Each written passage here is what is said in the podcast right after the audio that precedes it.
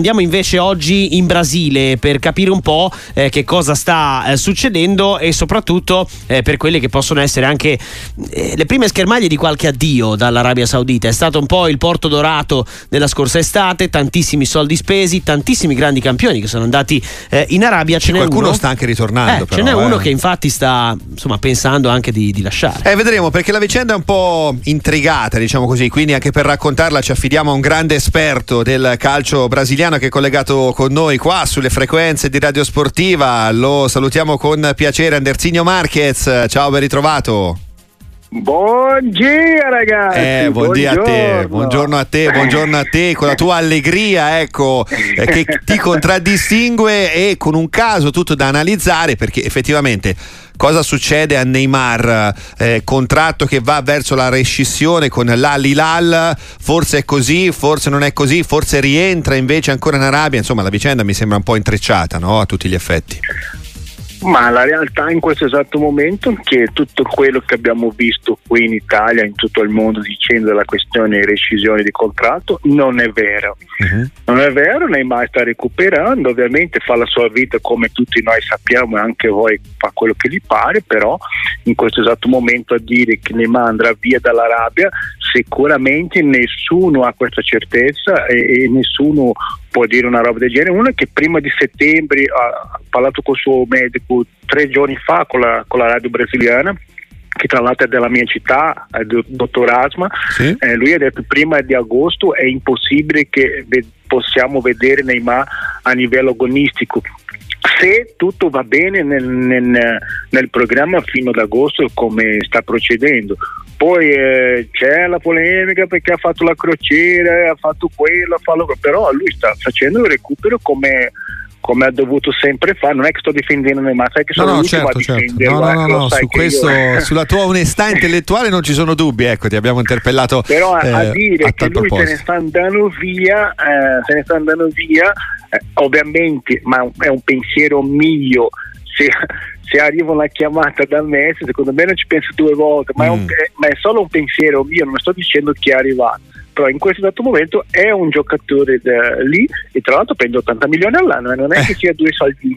Eh no, infatti non è che poi sia così avvicinabile ecco, per, eh, per tutte le squadre, anche, anche in Europa, non un possibile ritorno magari in una big eh, del, del calcio europeo. Eh.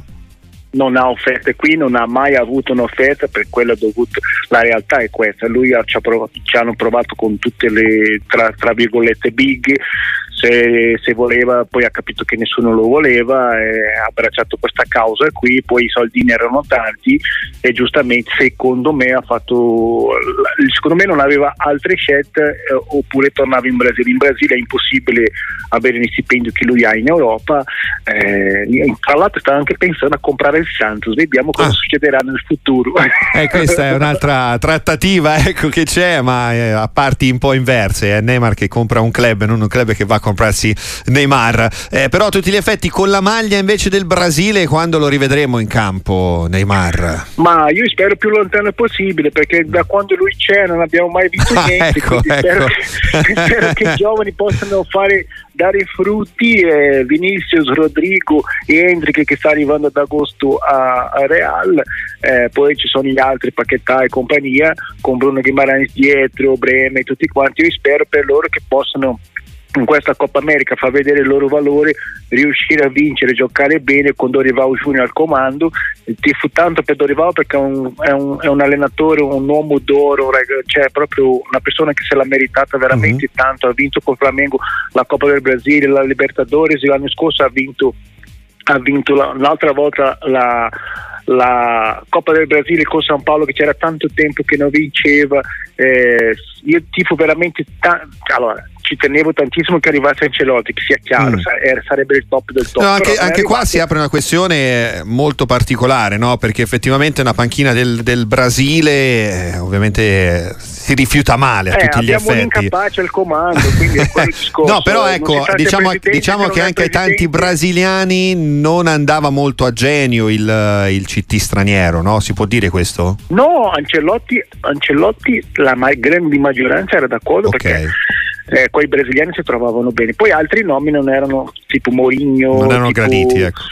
Non era molto però Ancelotti tutto è una braccia però il discorso che ho sempre detto io ho chiesto, ho chiesto Carlo tre volte ma tu vieni veramente al Brasile il fa eh, io ho il contratto con Real e non l'ha mai sbilanciato, mm-hmm. mai. Mm-hmm. Eh, e secondo me ha fatto bene perché in questo esatto momento una federazione brasiliana che non si sa neanche chi è il presidente, un giorno c'è, l'altro giorno non c'è, eh, secondo me ha fatto bene rinnovare con Real perché era veramente un rischio. Eh sì, assolutamente. Staremo a vedere come andrà a finire anche la vicenda riguardante il Brasile. Dove potrà arrivare questo Brasile? Se vorrà, commenteremo anche con Andersigno Marquez, che ringraziamo con piacere. Grazie per essere stato con noi. Alla prossima, buon proseguimento. Ciao ragazzi, allegria sempre. Eh? Sempre.